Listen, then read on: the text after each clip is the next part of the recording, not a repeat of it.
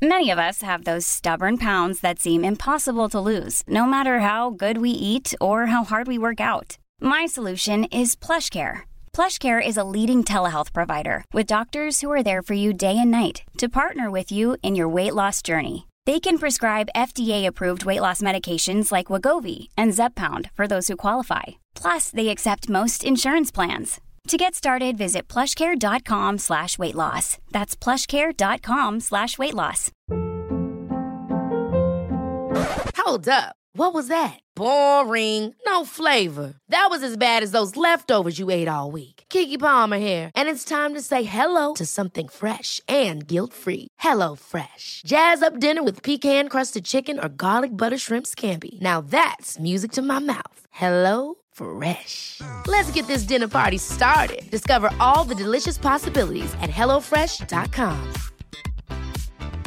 Hi, I'm Daniel, founder of Pretty Litter. Did you know cats tend to hide symptoms of sickness and pain? I learned this the hard way after losing my cat, Gingy. So I created Pretty Litter, a health monitoring litter that helps detect early signs of illness by changing colors, saving you money and potentially your cat's life. Pretty Litter is veterinarian developed, and it's the easiest way to keep tabs on your fur baby's health right at home. Go to prettylitter.com and use code ACAST for 20% off your first order and a free cat toy. Terms and conditions apply. See site for details.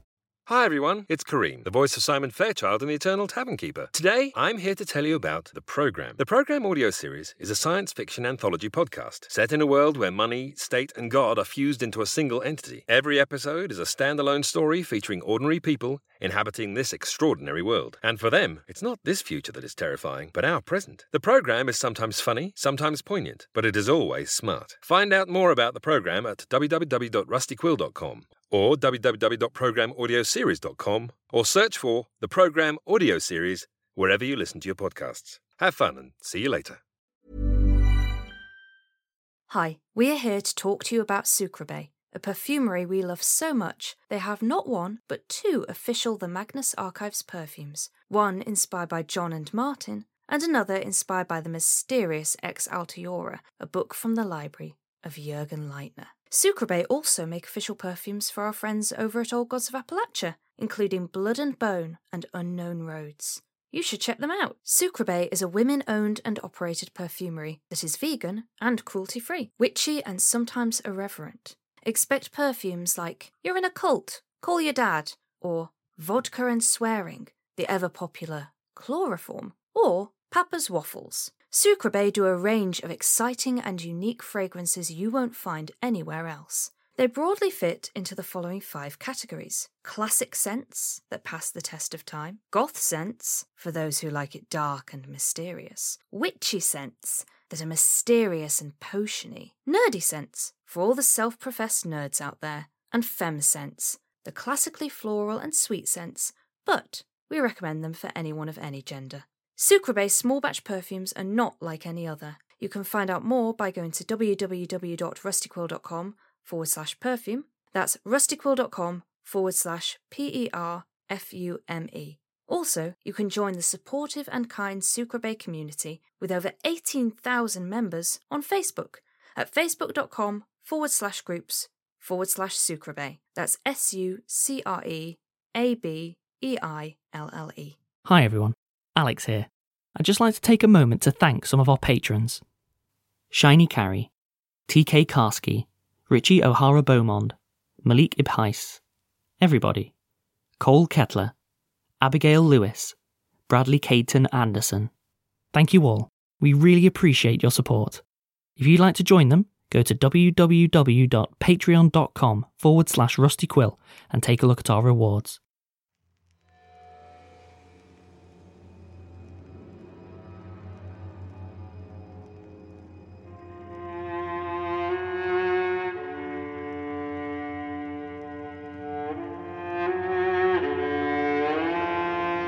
Rusty Quill presents The Magnus Archives.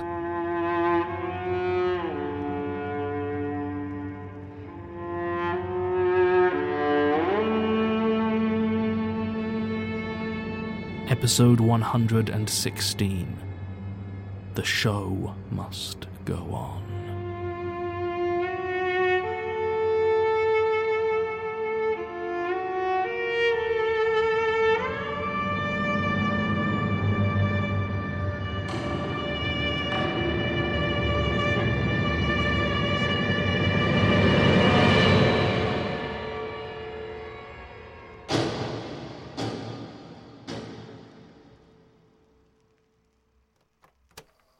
Thank you all for coming. Well, you said it was important. Will Melanie not be joining us? No, she won't. Very well. I suppose that's understandable. What do you want to help? You have your recorder running? Of course he does. I. Yes. Well, then I'll speak clearly. You will soon be attempting to stop something few have ever witnessed, and fewer still have survived. Not alone. We're, um, I think we're all going. Yes, and I believe your plan, um, simplistic as it may be, uh, does have a reasonable chance of working. Well, thank you. Sorry, sorry. Did we? I thought we'd only actually got as far as. Uh, well, we, we, we sneak in, plant bombs when they're distracted, Detonate and then... them when the ritual starts. They're vulnerable. I mean, I've got some plans of the museum and the area around it, but yeah, that's that's it. Should work. Doesn't need to be fancy. Well, quite.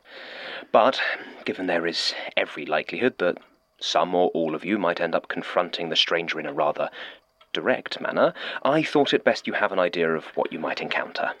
Oh, During the difficulties with your initial absence, John, I took Gertrude's tapes into my safe safekeeping. Yes, I thought as much. There is one, I feel, uh, it may be wise for you to hear. All of you. If I may?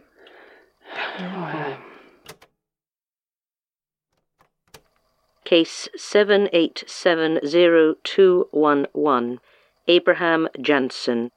Incident occurred in the Court Theatre, Buda, October 1787. Statement taken from journal entry dated the 2nd of November of that year. Committed to tape on the 4th of October 2013. Gertrude Robinson recording. Some months have passed now since the sights and sounds that excited in me that unknown and hideous mania, yet still my hand shakes in the writing of it, such that I can scarce understand myself the marks I leave upon the page. I would hold myself the most ill-used of men, were I not certain of others who left that theatre with wounds far graver than a tremor. I curse the name of Wolfgang von Kempelen, and all his vile machinery, and there is no greater hope within me than that I should never again be required to lay eyes upon the mechanical Turk. I have always refrained from writing of it, but some years ago, at its creation, Kempelen prevailed upon me to play the Turk myself. I agreed, considering it a grand old joke, and a worthy use of my aptitude for chess and some aptitude I had indeed. In my youth I even played a match against Philidor himself in old Slaughter's coffee shop, though he thrashed me soundly. Most who would dismiss the Turk as a simple ruse or deception would posit that only a child could have crawled inside the base of it. But at almost half a century I was quite delighted to work my way between the gears and play the venerable puppet master to Wolfgang's infamous chess-playing automaton. Most who would discover that a human mind directed the Turk found that fact cause enough to dismiss the marvel of the thing, but to do so would have been a grave disservice to Kempelen's singular skill. For though I may have chosen the movements and played the game that unfolded above my head, the motions of the machine were the result of an ingenious array of gears and mechanisms that I could never hope to understand. It was an astounding feat of engineering, even if the mind behind it could not be replicated by clockwork and springs, at least not when it was first constructed. I must not, however, allow my regard for Wolfgang's intellect to distort the most appalling horror that his creations precipitated upon that stage, nor to hide his complicity and guilt in what occurred. He was a strange man, for as long as I knew him his manner caused me disquiet, and I attribute the continuation of our acquaintance in no small part to our difference in language. We had some commonality in French, but I often felt there to be much nuance in his words that was simply not conveyed between two men, neither of whom was speaking his mother tongue. Indeed, on some few occasions when I observed him conversing in Hungarian or German, the expressions I observed upon the faces of his interlocutors were invariably those of discomfort or alarm. Wolfgang von Kempelen had within him some strange dream, I think, some secret ambition that might be glimpsed when his eye fell upon his automata, but it always eluded me. Our initial meeting was civil, even pleasant.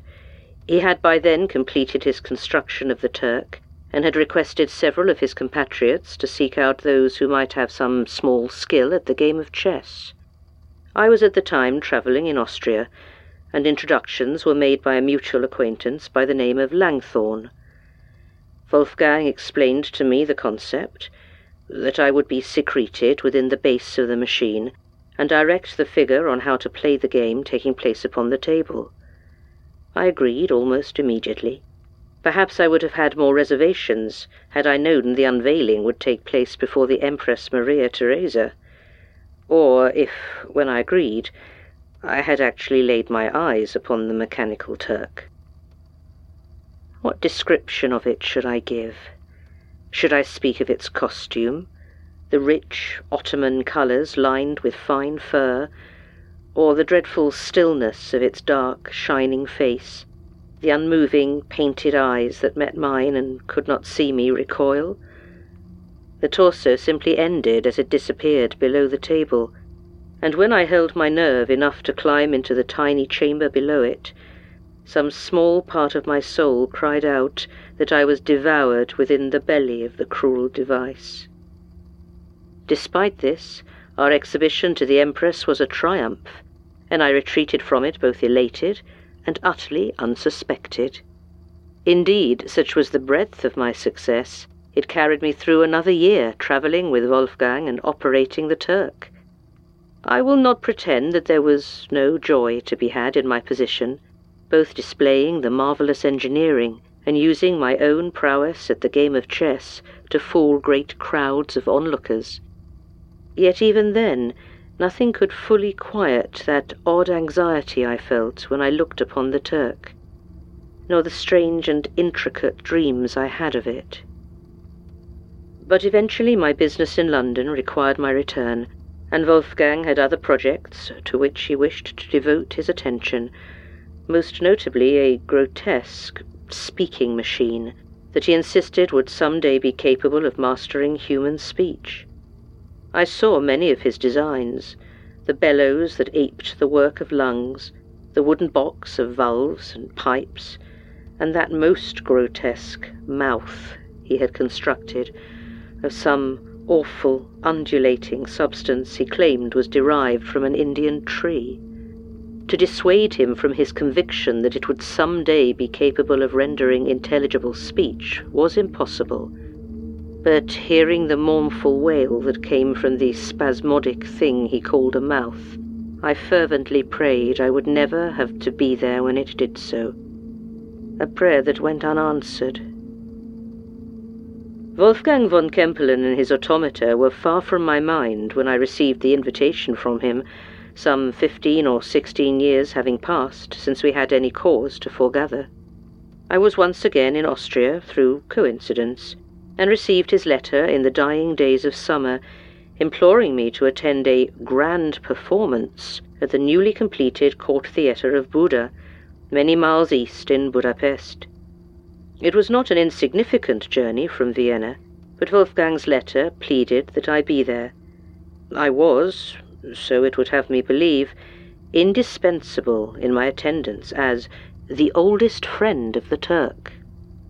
This line, I will confess, filled me with an apprehension that bordered almost on bone deep fear, though at the time I had no cause to heed such a feeling. My reason told me there was nothing to this but an oddly insistent invitation from an old friend, and I resolved to attend, if only to conquer the unaccountable terror that had taken residence within my heart, a terror I now know I should have heeded in every respect. I shall waste no time detailing my journey to Budapest, nor my numerous failures to locate Wolfgang once I arrived. I did make some small inquiries about the Court Theatre, and learnt something of its history. namely, that it had formerly been a Carmelite monastery, until Joseph II had had it dissolved three years prior, and commissioned Kempelen to convert it into the city's first theatre. The cells had now been taken for the actors' dressing, and the crypt remade into a trap room beneath the stage, which had itself been placed where the high altar of the chapel once stood. Perhaps this should have stirred some further apprehension within me, but the changing fortunes of Eastern churches seemed so far away from Wolfgang and his strange machines that I paid it hardly any mind. The date came at last, and it was with no small trepidation that I made my way to the court theatre of Buda. No tickets had been issued to me, nor had I seen any way in which they might have been acquired, but upon my approach I noted several other figures, finely garbed, making their way towards the theatre with expressions that mirrored my own. The doors of the theatre were open, and standing either side of each entrance were things that on first appraisal appeared to be men. As I approached, however, I recognized the stiff motions and lifeless faces I had marked so sharply on the Turk.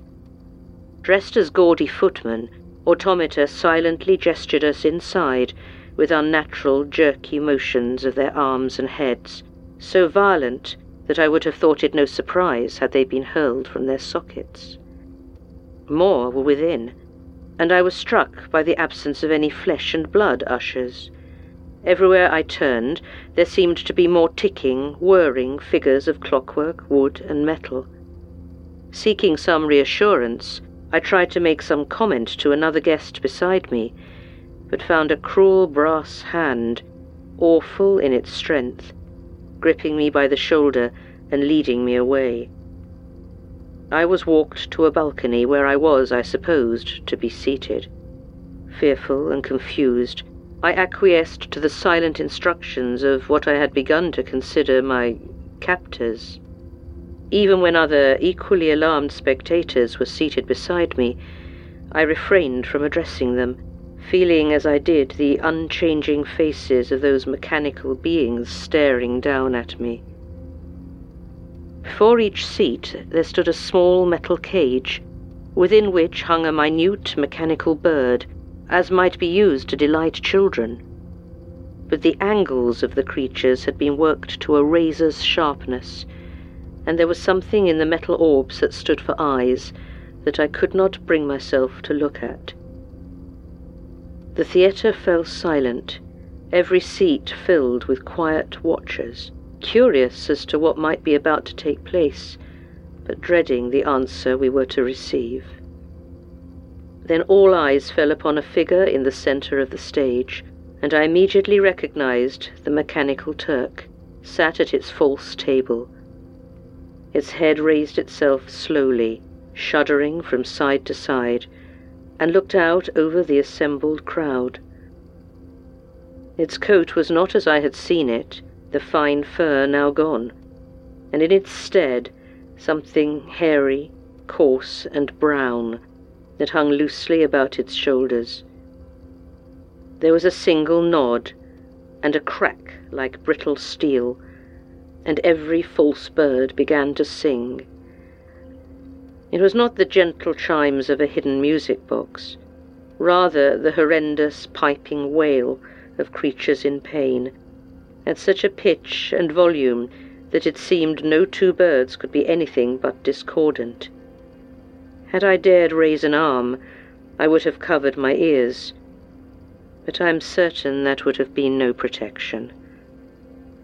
As the sound echoed through my skull, I saw the Turk lift something inch by inch over its head. A long curved sword was gripped in its rigid fingers, the point aimed squarely at the chessboard and the table before it. The arm rose as the chirping intensified to a scream. Then came a single, swift, downward motion of such force that it pierced right through the wood and buried the blade deep into the space beneath. The birds ceased their infernal chorus for a long moment, as blood began to flow gently out from beneath the base, pooling under that device that had haunted my dreams for fifteen years. Then they began again, louder and more furious than before. At this, the machine moved once more, faster now, and with a shaking and shuddering that did nothing to slow its motion. It placed something upon the table. I saw bellows, a wooden box, and a soft and hideous throat that seemed to twist and pucker on its own. Then the mechanical Turk did something that I do not believe will ever fully leave my thoughts, no matter how fervently I might wish it. It stood up. It had no legs, and made no secret of it, yet still it stood, stepping away from the table that was its very being, and it began to dance. As it did so, the bellows left upon the bleeding table started to pump, and I heard again that mournful wail of Wolfgang's speech machine, as the end of it flailed and bulged until at last it shrieked its words to the audience. I do not know what it said, and I thank Almighty God that I speak no Hungarian. There was then a moment of absolute nothing, wherein I swear that none of us existed within the world. When I returned to being, the mouth upon the altar was speaking English, but I no longer understood it, and I cried to the jailer in a language all my own to let me out of my chair. But the chair was nothing but a stone, and his face was too much of skin not to scream. The wooden man in the seat next to me tried to seize my hand, but I no longer possessed any. So I curled my legs into a fist and struck it again and again until my eyes were full of sweet sherry, and the part of me that sang no hymns bit down and choked upon the soft wood. I staggered, falling up onto the door and opening it to a screaming clockwork heart that begged me to stop as I unscrewed it from its moorings and set it adrift upon the sky that dropped away before me. Nothing was anything, and nobody was what they did not pretend to be. I desperately wished to cry, but no longer had any understanding of what a tear was. And then there came a noise I did know. Into the nothing that was everything came a thing that was most clearly a battle cry, though I did not understand the words of it, only the sense. I looked away to see inside a man who was a soldier. I was sure he was a soldier, and he was nothing but a soldier. His blades were blades and forged for killing, and his mouth was a mouth and was made to order death. Beside him were four who were also soldiers, though their weeping eyes were empty sockets, and the captain led them by a rope around their necks. They dragged a thing that wasn't a thing, but instead a mouth upon a tree that hated the Turk and all it brought upon the world. The soldier carved and cursed its way through a horde of vicious clockwork flesh men, with faces that cannot not have been my father, and shouted a command to the sightless followers that even I understood to be an order of attack. They took the burning sun from their pockets and placed it upon the tree, and the mouth spat a curse so heavy it flew towards the altar and struck the Turk square in the chest. And in that moment everything was real once again. The sightless men and the unknown soldier in his blooded uniform turned and dragged the cannon from the theatre, paying no mind to the carnage that surrounded them on every side the limp and unmoving bodies of automata and patron alike, nor the destruction they had wrought upon the stage. The cries and pleading of the wounded and dying rose up like an awful chorus where before the air had been filled with the piping of metal birds. And God may damn me for a coward, but I ran. Final comments. Hmm. The stranger and its ritual have proved remarkably hardy in many ways, resistant to most of the standard interferences, and flexible in such a way that while the unknowing is relatively easy to delay, full disruption seems borderline impossible. And yet here we see what I assume to be an avatar of the slaughter and an almost fully realized ritual with, if not ease, then at the very least, a direct simplicity. Perhaps that's it. Could it be that the closer the stranger comes to emerging, the more damaging a physical disruption to its focus becomes? Hmm. More research is needed, but if that's true, then the task becomes at once less complicated and significantly harder. Disrupting the others has been successful largely because I was able to do so before they had reached any form of culmination. And from the description of Abraham Janssen, I would not be confident enough in my senses to attempt something similar once the unknowing has become in earnest. Hmm. It could probably stand as a solid plan B at the very least and I might make inquiries about getting my hands on some appropriate ordnance. This also confirms that they're still using that ancient skin as a focus item. If it wasn't destroyed by cannon fire, I imagine it will take some effort on my part to do so. But I'm now sure I know where they're keeping it, and if I'm able to take care of it, that may buy me a reasonable amount of time to research alternate methods. All I can say for sure is that when the unknowing begins, I certainly don't want to be inside it.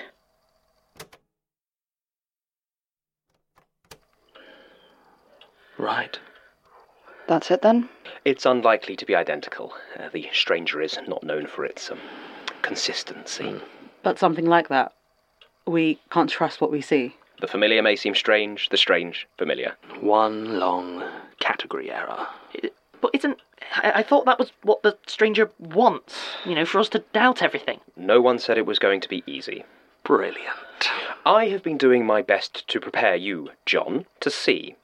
You should hopefully have it a bit easier than the others. Another of my powers. It's More an aspect of your becoming. You don't say. Uh, right. Regardless, uh, it should, I hope, give you an edge. Otherwise, I would never suggest you go yourself.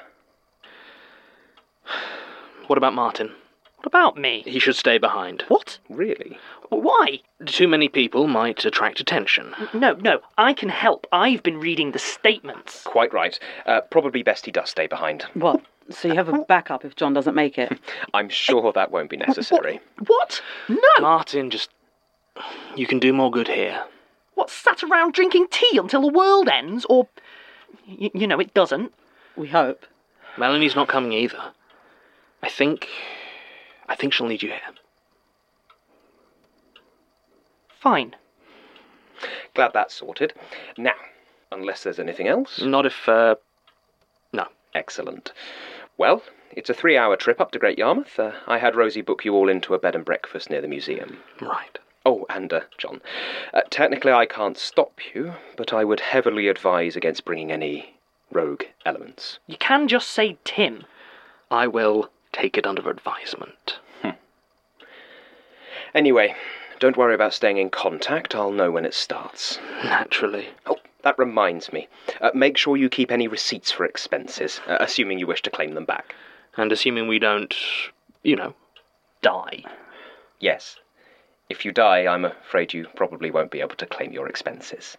Now, if you'll excuse me.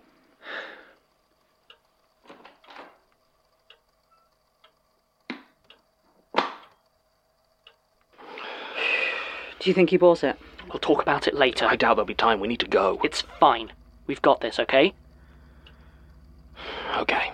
Come on. Yeah. Sure. So? He doesn't want you there. And you? I would rather have you where I can see you. Good. You listen to the tape? Yup. Sounds like fun. Do I need to be worried about you? You reading my mind again, boss? I'm watching your face. Do you. Are you going to keep it together? Look, if you're worried I'm going to go all red rum and start hacking at random waxworks, don't be. I'm not going to give us away. I want this to work. Thank you. But I don't think it will. So, I'm going to take that axe of yours, and when it all goes wrong, I'm going down swinging.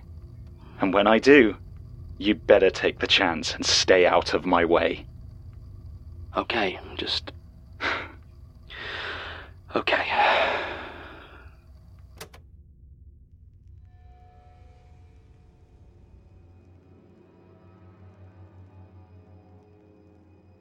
The Magnus Archives is a podcast distributed by Rusty Quill and licensed under a Creative Commons Attribution Non Commercial Share Alike 4.0 International License.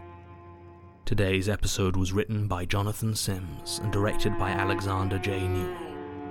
To subscribe, view associated material, or join our Patreon, visit rustyquill.com. Rate and review us online, tweet us at The Rusty Quill, visit us on Facebook, or email us at mail at rustyquill.com. Join our communities on the forum via the website or on Reddit at r slash the Magnus Archives. Thanks for listening.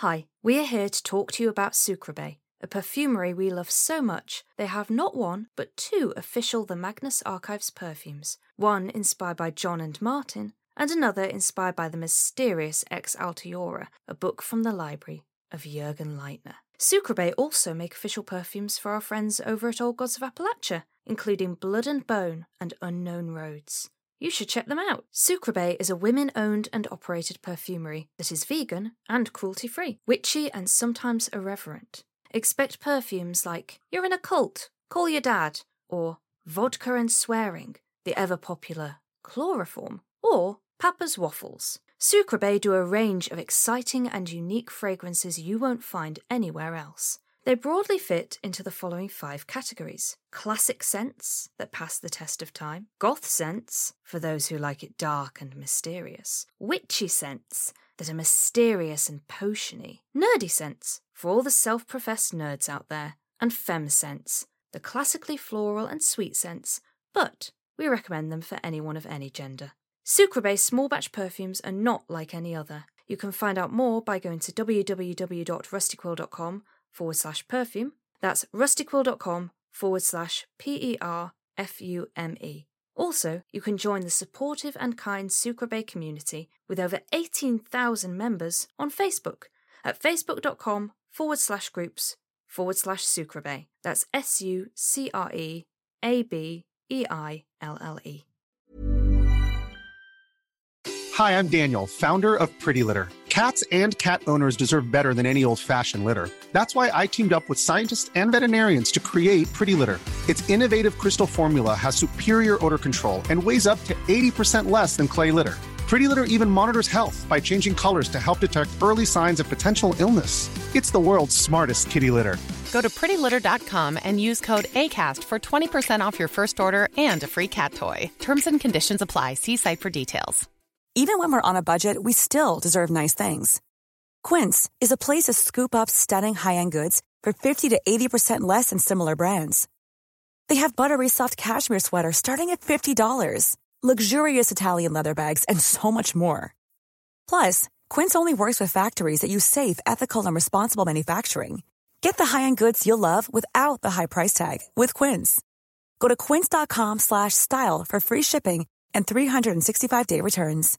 Hi, I'm Daniel, founder of Pretty Litter. Cats and cat owners deserve better than any old-fashioned litter. That's why I teamed up with scientists and veterinarians to create Pretty Litter. Its innovative crystal formula has superior odor control and weighs up to 80% less than clay litter. Pretty Litter even monitors health by changing colors to help detect early signs of potential illness. It's the world's smartest kitty litter. Go to prettylitter.com and use code ACAST for 20% off your first order and a free cat toy. Terms and conditions apply. See site for details.